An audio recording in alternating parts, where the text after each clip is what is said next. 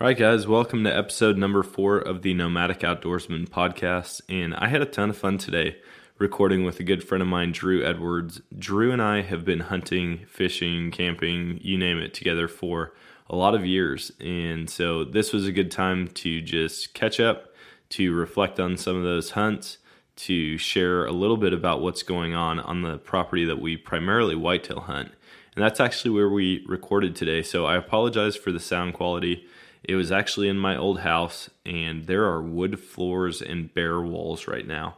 And so there was a lot of echo. Hopefully, that doesn't come through on your end, but if it does, I apologize now for it. Drew and I were actually out there checking trail cameras, hanging a new stand for him, checking on food plots, and just kind of getting a game plan together for what opening day is going to look like. We're only about a week away from that here in Missouri, and unfortunately, I only have like two days to hunt with my bow here before heading out to Colorado with a good friend of mine on a mountain goat hunt. So it's kind of a bittersweet deal missing out on archery season, but obviously a mountain goat hunt is kind of a once in a lifetime thing. Most people will never do it, and a lot of people that do get the privilege of going out only get to do it once. So I can't miss this opportunity, but I definitely look forward to getting a couple days in ahead of time and then coming back strong, checking out what the deer are going to be doing, and hopefully having some success out in the whitetail world. I hope you guys enjoy the show. It was a lot of fun recording it, like I said, and I promised a lot of pictures on Instagram. So as soon as you're done listening, you definitely need to go check the pictures out, and you'll understand more after you listen to the podcast. But in the meantime, please join me in welcoming Drew Edwards. Like he was doing things that were just badass. That was one of the coolest moments of my life. I was really scared, but knowing that Dan had the gun, I did have the rifle, like we would be okay.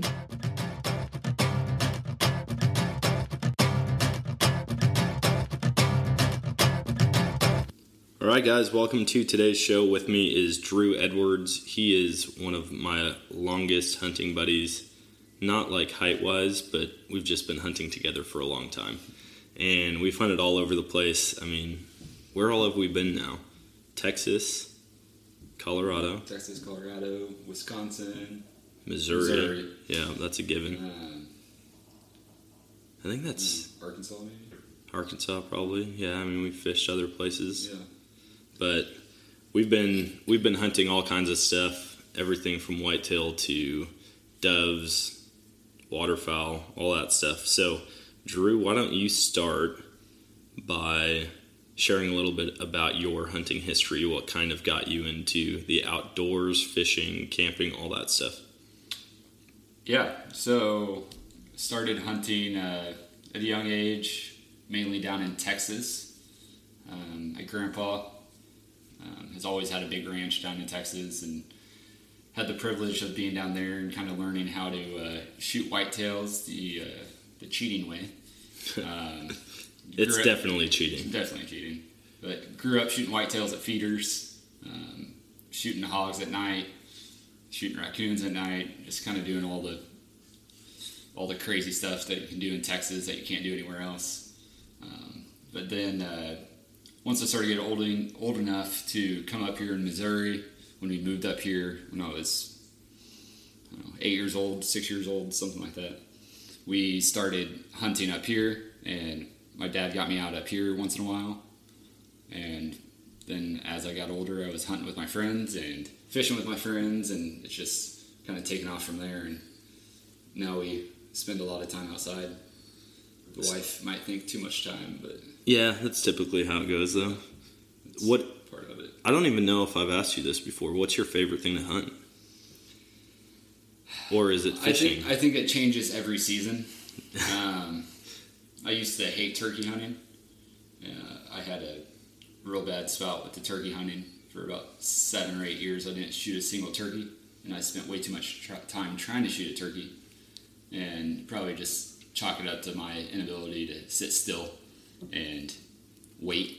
'Cause I'm an antsy guy, and I like to get up and I like to go after him. Drew moves a lot. I move a lot. I do do a lot of stuff fast, but this year I took a couple chill pills and I sat back and really kind of made it happen this year with the turkey and uh, shot two turkey this season, the spring season, and really kind of reignited my love for turkey hunting. But it does not come close to duck hunting. I don't think anything ever will come close to duck hunting. Yeah, duck hunting, I mean, that one's been kind of back and forth for me. When I first discovered it, like up in Wisconsin, and you know, Wisconsin waterfowl hunting is way different Yeah. than Southwest Missouri duck hunting. Some would say a little better than Southwest Missouri. Yeah, yeah, I think that's the right pronunciation of the word. Yeah. But I mean, when I first discovered that, that was crazy. Going from sitting in the freezing cold in the woods of Wisconsin for whitetail to duck hunting, that was my favorite for a long time. And then I think I probably switched to bow hunting. Hunting deer with a bow, that quickly became a passion. Yeah. Yeah, it's kind of hard to beat the rush that you do get when you have a deer 15 yards and just a bow and arrow Yeah, and not much room for uh, forgiveness. Yeah, I think I think a big part of it is, I mean, with whitetails, it doesn't end when you let that release go or pull the trigger. yeah. You know what I mean? Just You're, you're just like, just starts. I know, like blood trailing deer. Yeah. It, I almost don't like it when I see it like tip over and take its last breath because part of the excitement is like that walking through the woods, Yeah. checking the leaves, checking the tree trunks, and just trying to see if there's blood somewhere. With duck hunting, though, it's like you pull the trigger. You, I mean, first of all, you get super excited when you see birds coming in. Yeah. They get locked up. Your heart starts going a little bit, but you don't have enough time to really think through it. You don't Right. have that like roller coaster effect. It gets exciting. You pull the trigger, the duck dies, and you're immediately like, I want more ducks to come in. Yeah. You know, it doesn't last very long. Yeah. And so I think that's a big part of why whitetail hunting is probably number one for me. Yeah. You have a longer span of adrenaline. Yeah, you definitely do. Yeah. And Duck hunting is just that short burst of locked up, coming in, bang, they're dead, do it again. And so Yeah. you have the spikes. do you, like when deer come in, I mean, I'm sure you experience some degree of buck fever. Yeah. For me, it's like I see the deer come in and I get excited, but I don't get jittery, I don't get shaky until after I hit that release or pull that trigger. That's when all of a sudden it's like you almost feel cold. All of a sudden you're just like, oh my gosh, it just happened. Yeah. I think I'm the opposite. I mean, this last archery season, I shot a doe in the evening, opening day, I mean, you basically And- could have jumped. and Down yeah, I mean, back. the doe was hardly at five yards, and it was right underneath my stand. Had no idea I was there. She wasn't huge by any means, and but she was. I saw her come from you know 300 yards- yards away, and I started getting the jitters. and I just I don't I, I couldn't figure it out. I couldn't. It's a small doe. Like I don't know. You know, it's not that exciting, Yeah. but it was. Oh yeah. And so I, I had a burst of jitters like three or four times before that thing even was right underneath me.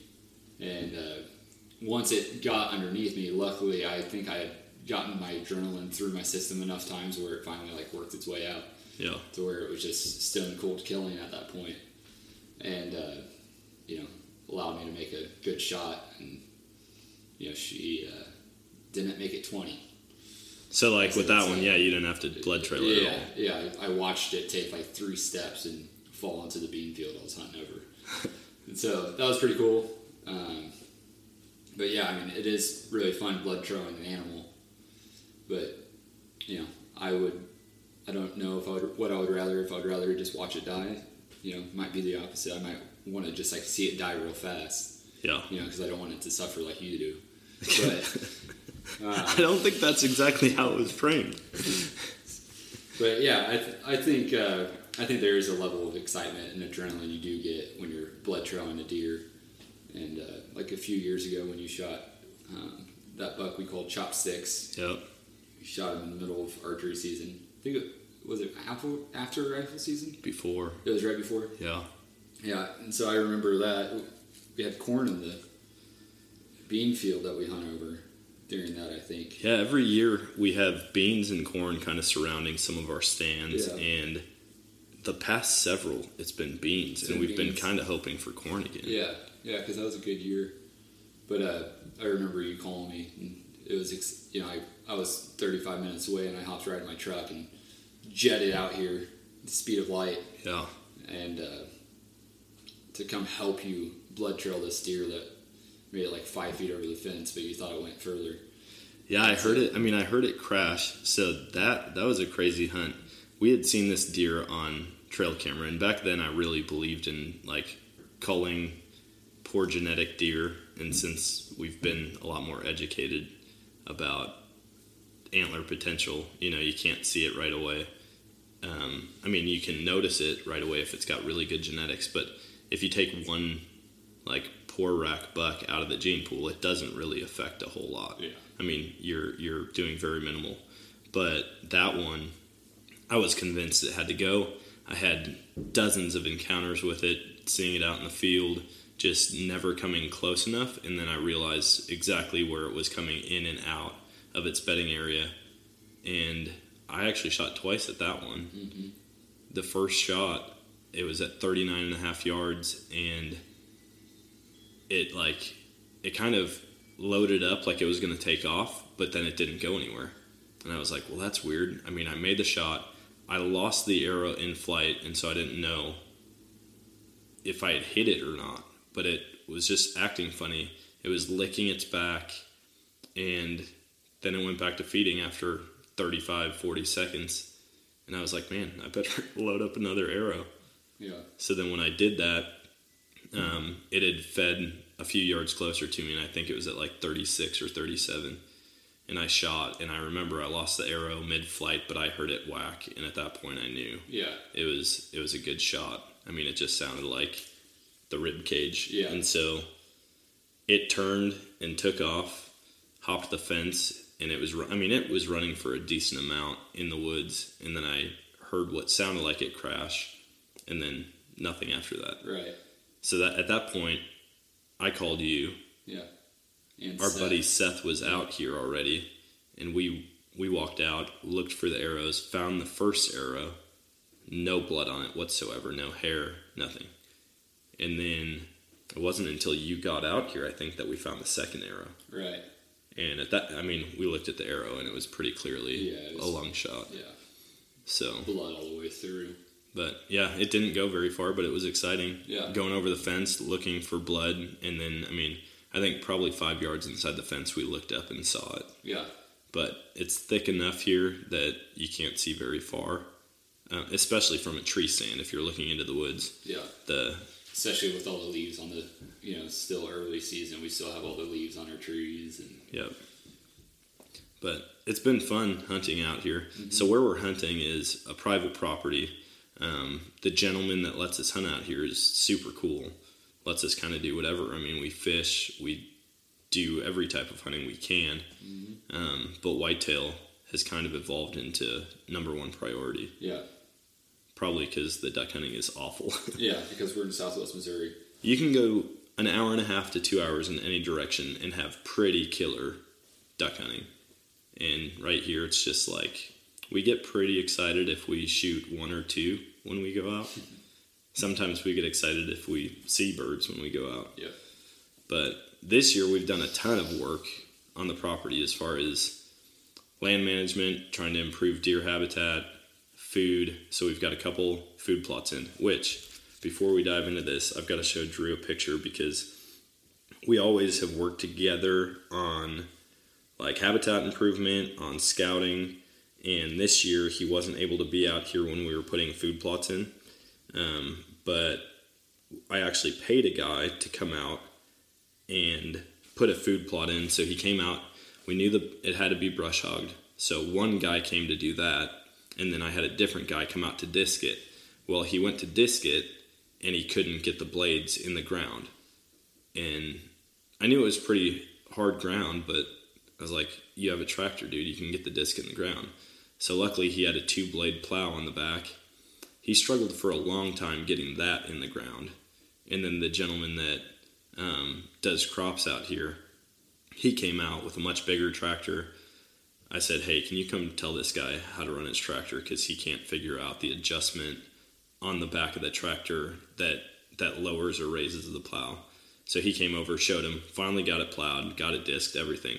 Well, he was having a really hard time, even with the adjustment, getting the second plow in the ground. And so before I left, I looked over and he had a wife that she was a pretty large lady, and he decided that she needed to sit on top of it to help weigh Oh the God. plow down. So I actually have this picture from trail camera that I haven't showed Drew yet, and it is right underneath his tree stand. so I'm gonna post this one because it's that good. Uh, he has his wife, I mean, fully kind of sprawled out on the on top of the discs, She looks thrilled. and she is Oh helping to add weight to hopefully get depth on on the discs um, in the woods where we had them put a food plot. That's a sight.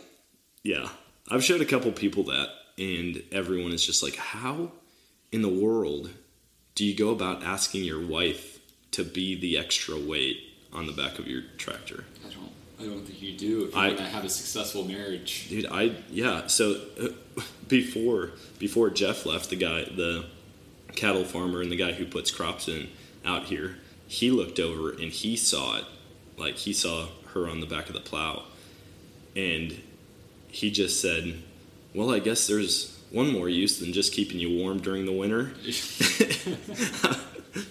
I was That's like, horrible. man, it's. I mean, that guy has a pair on him to ask his wife to do something like that. Yeah. But Jeez.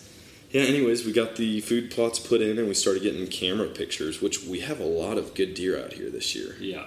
I mean, I don't think any of them are the same class as a deer we called Big Easy, Yeah. but there, I mean, we have several probably 140 to 150 class deer out Yeah. here, which you don't hear a lot of that in southwest Missouri. I mean, up in northern Missouri, obviously, you get some giant deer. Right. But Yeah. It's uh, shaping up to be a good year.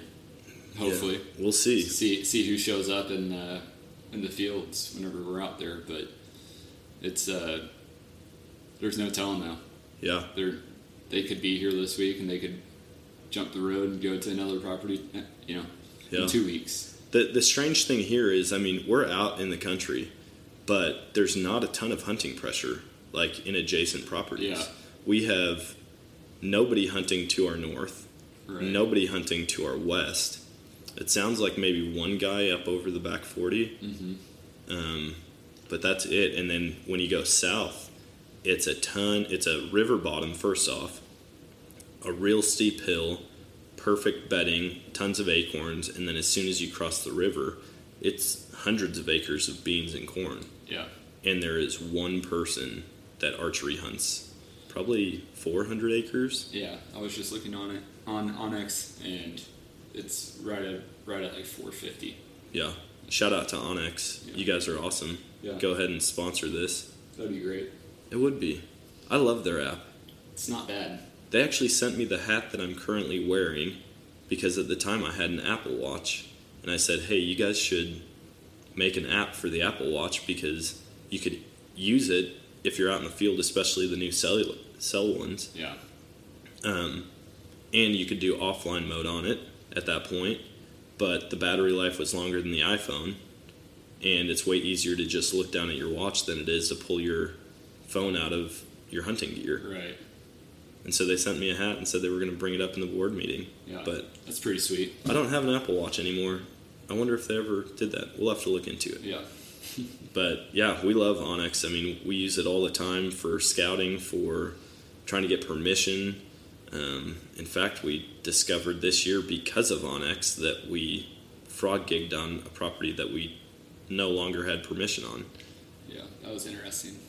Sorry to the people in uh, Frisco, Texas that own that property now. Yeah, Um, won't do it again. yeah. But you have killer frogs out there. Yeah. I mean, monsters. Yeah. So that was a good time. Checking trail cameras, we got a ton of good deer on camera, uh, a lot of does, a lot of fawns actually.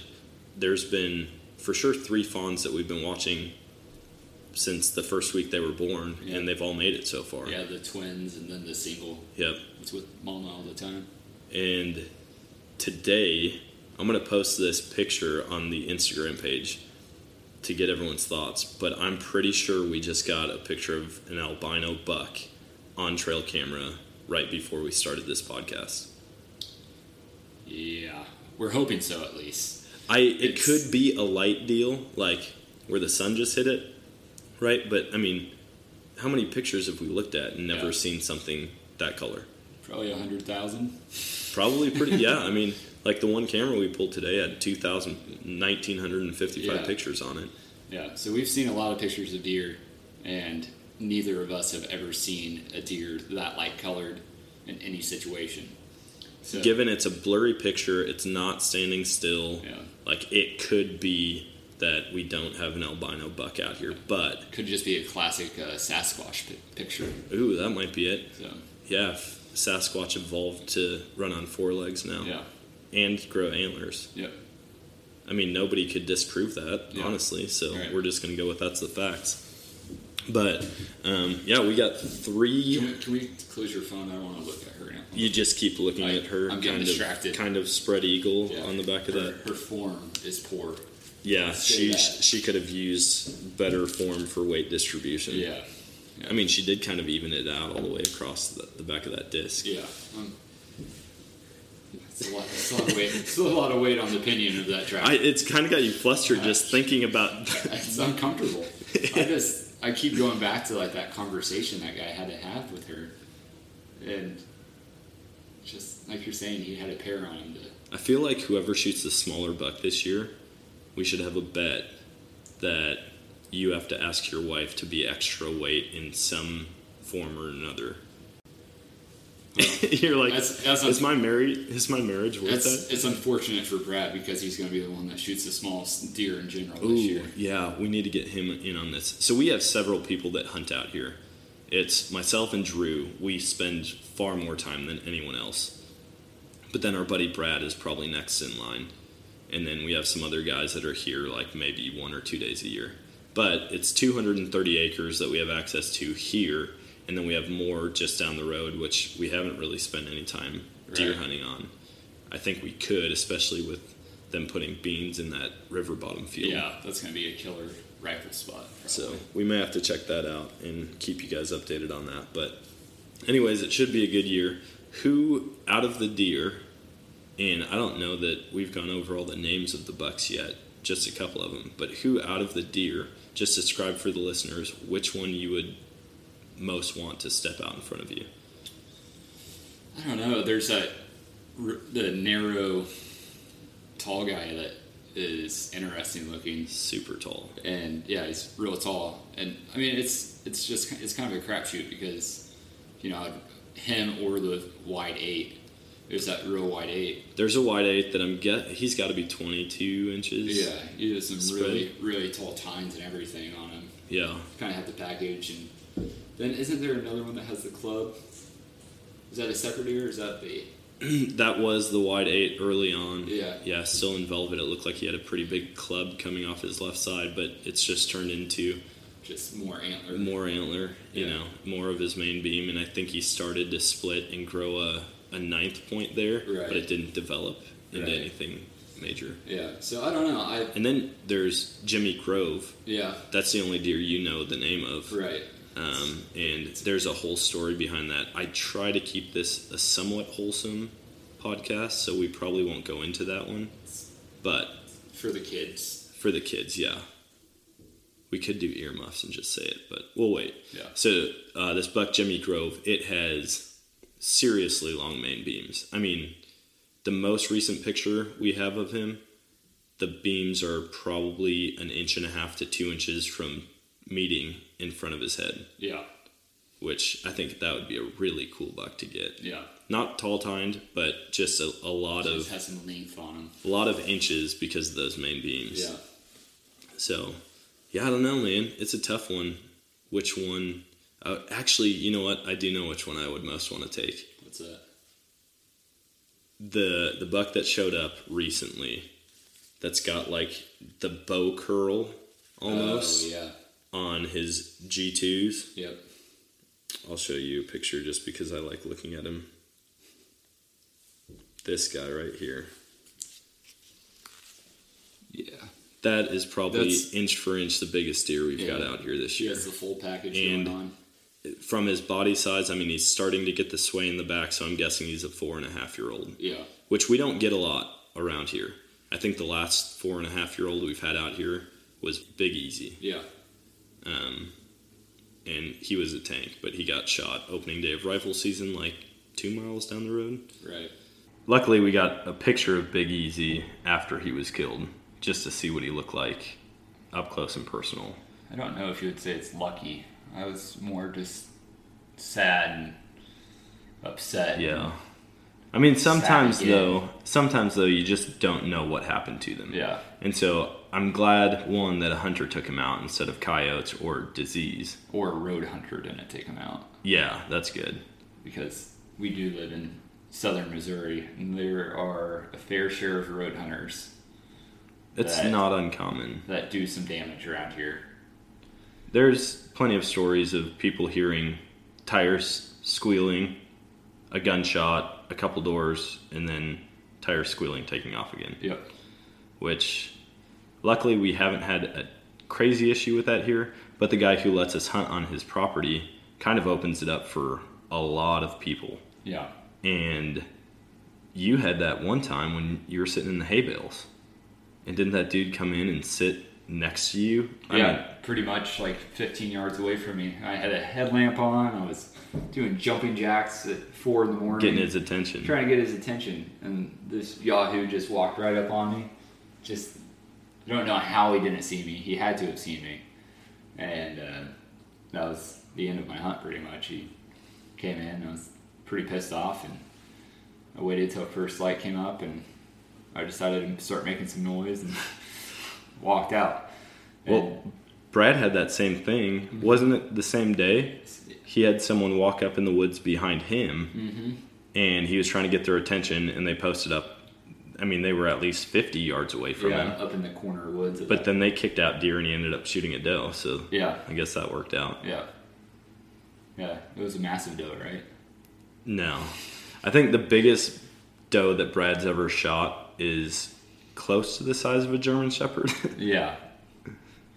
Maybe a golden retriever. Not like those gigantic German Shepherds that you see like in Chuck Norris movies. Yeah. but yeah, not very big. Yeah. They're really easy to clean. Yeah. And get back to the house Yeah. because you can just carry it underneath your arm. Yep. No quartering necessary. Yep. There, maybe we'll throw that picture up too of his deer from last year, just so people get an idea of the size. Yeah. Next to the other does we shot that day. Yeah. Sometimes he like just spray paints the spots brown Yeah. after he shoots them. Yeah. I mean, they taste good. They do taste good. It's kind of like veal, Yeah. but But yeah, Brad, we love Brad to death, and he does shoot some pretty decent bucks out here. yeah. But Shot one really nice buck two He years did. ago. Three years. Two.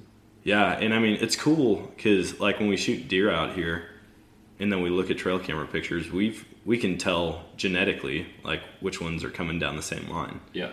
And so he's the buck that he shot, I think, is probably um, a couple generations above the tall one that we've got this year. Tight, tall, I mean, pretty decent mass, and yeah. So he comes out and shoots small does and decent bucks, Yeah. which I can't blame him. Yeah. That's fine. Feeding the family, Yep. But Fairly important. oh yeah, yeah. Last year he had a rough year. Yeah. But we had pretty good years. You got that doe. Last year, dude, I just had the best year of my life. Yeah. And a lot of people told me to just quit hunting after last year. Yeah. Because that was. I'm trying to think. It started with Alaska, the blacktail hunt. Got that one. Went down to Colorado.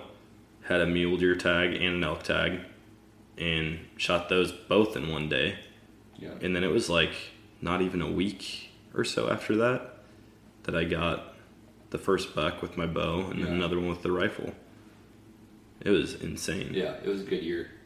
It was. Yeah, we both put a lot of meat meat in the freezer. Dude, a ton. Because I had my trips, my trip to Wyoming, the when was that? Must have been September for uh, antelope season, and I did the uh, the doe antelope tag in Wyoming, Non-resident. non-resident, How much was that? forty bucks. Holy cow! And so we, uh, you do have to put in for a draw. So I'm not trying to blow up Wyoming with more antelope hunters, but People are gonna hate you. yeah, hey, Steven Rinella did it first, so Yeah, that's true. he has, he's he- got he has a little more a couple hundred thousand more people yeah, listening. he has a couple stuff. more people listening than than we do right now.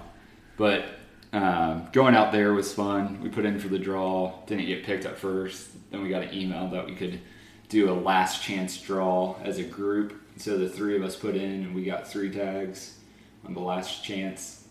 So we went out there for seven days and walked all over the freaking place. Um, like probably it was probably like ten miles a day. It felt like of just going to. It was just complete public land hunt situation, and um, we finally. I think it was the fifth day. We kind of got tired of walking around looking for antelope. We saw this farmer's field. It was an alfalfa field that was just covered in whitetail, and it was a uh, doe. They had a doe season with um, an unlimited Quota. quota.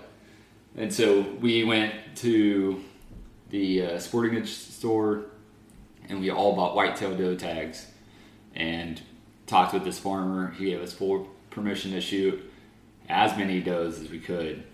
And I mean, we we drove a truck out there. We didn't have a lot of cooler space. We were expecting to come home with a couple antelope, and so uh, we ended up shooting. The three of us all shot a doe that day from the same spot at separate times, all within like four hours of each other. So one person would walk in, shoot a doe, drag it out. Other person would walk in, shoot a doe, drag it out. All from the same spot two of the shots were like 40 yards. The other shot was like 160 yards. Um, but that was crazy. Just you know, stacking up meat was nice. And then the last day that we got to hunt Wyoming, we got a we got permission to hunt um, on one of the it belongs to the military, so it's technically public land, but you have to have a special permit to go in there. So we got a permit and hiked in and found a big herd of antelope and dropped one, I don't know, a couple hundred yards away. Nice. And so that was pretty exciting. So, So, so antelope turned whitetail turned back to antelope, back to antelope.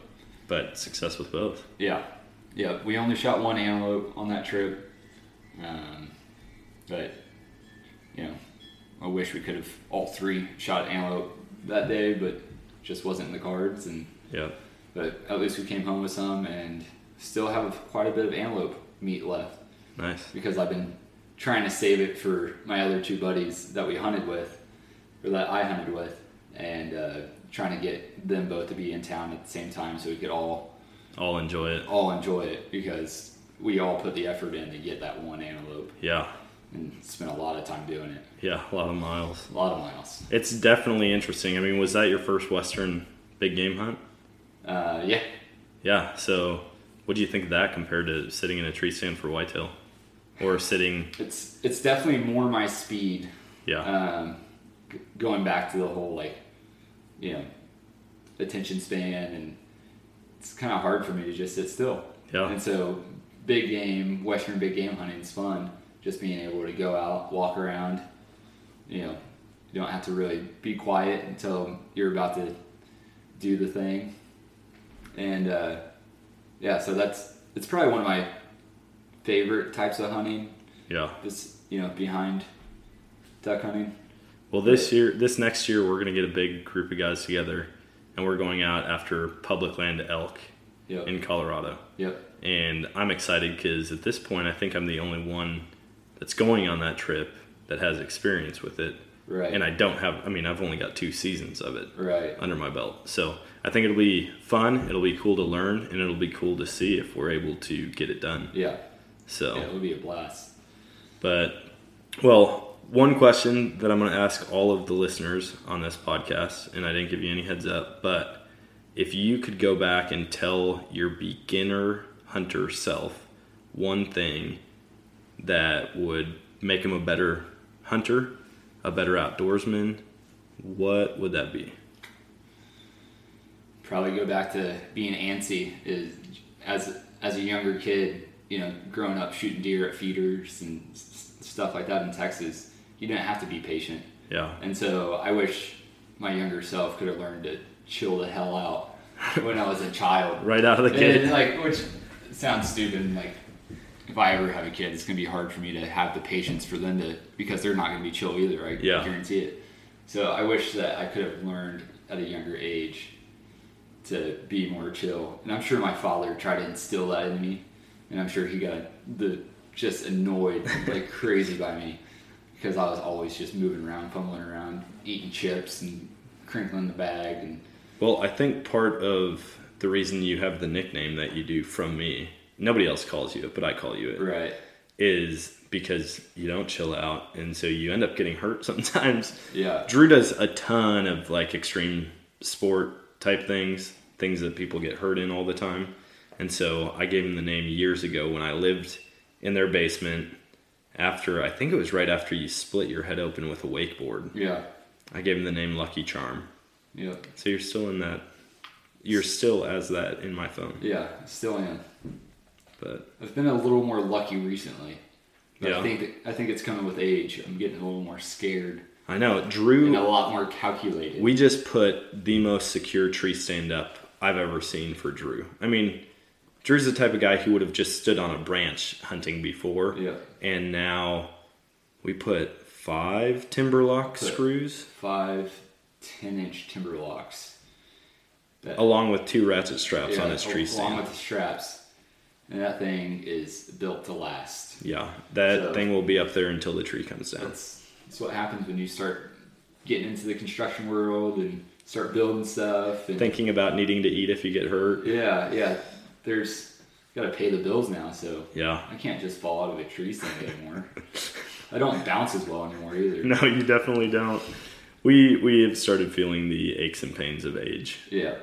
So that's why uh, I think ev- I, I say everyone. That's why Dan and myself are going to be wearing harnesses more, Yeah, trying to we be better at that. we we've heard a lot about that on podcasts, and I finally was kind of convicted of not wearing my harness as Mm-hmm. much as I should. And I mean, growing up, I never sat in a tree high enough to need a harness. I mean, I could reach the base of the platform Yeah. just standing there, or I would just sit on dead trees that were tipped over. And now, I mean, we're putting trees up there, so it makes sense. Yeah.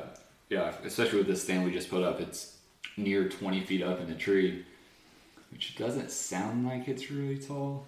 It feels But really you get tall. up there and you are questioning quite a bit of things in your life.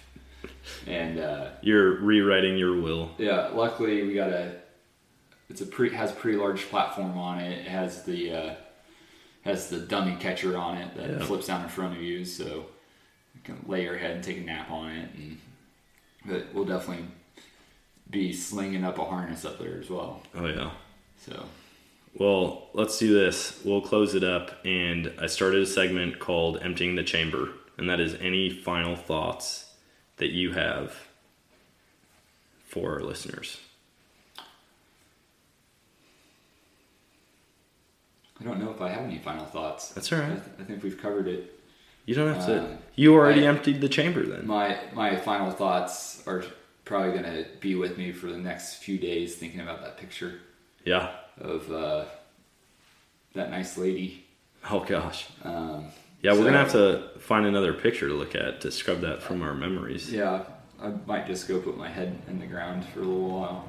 It's a rough one. I hope you all enjoy it Yeah. when you look at the um, Instagram page. I think my final thought would just be as seasons have kicked off now, I mean, Dove Yeah. Opener just happened.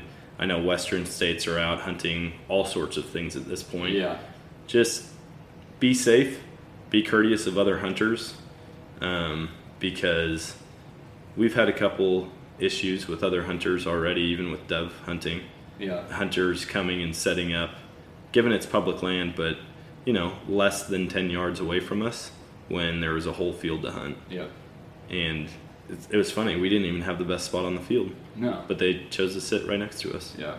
So we didn't care a whole lot. They had kids with them, and we were hoping that they, you know, could get their kids on some birds and teach them safety and all that. But it was unfortunate to see the lack of respect for other hunters, um, and you know, the kids witnessed that as well, Yeah. whether intended or not. So yeah, be safe, um, respect others, respect the land, and God bless. You guys have a great week. Thanks, Drew.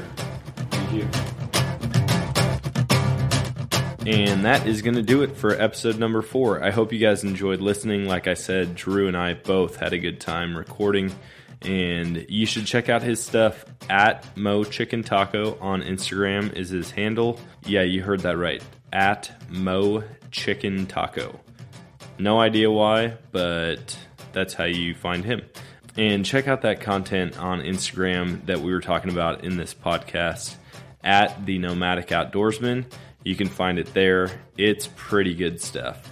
And as always, please leave a review or rating because that helps us as a podcast come up with better content for you. Um, it also gives us good feedback on what you like and dislike. So go help us out by doing that and have a great week.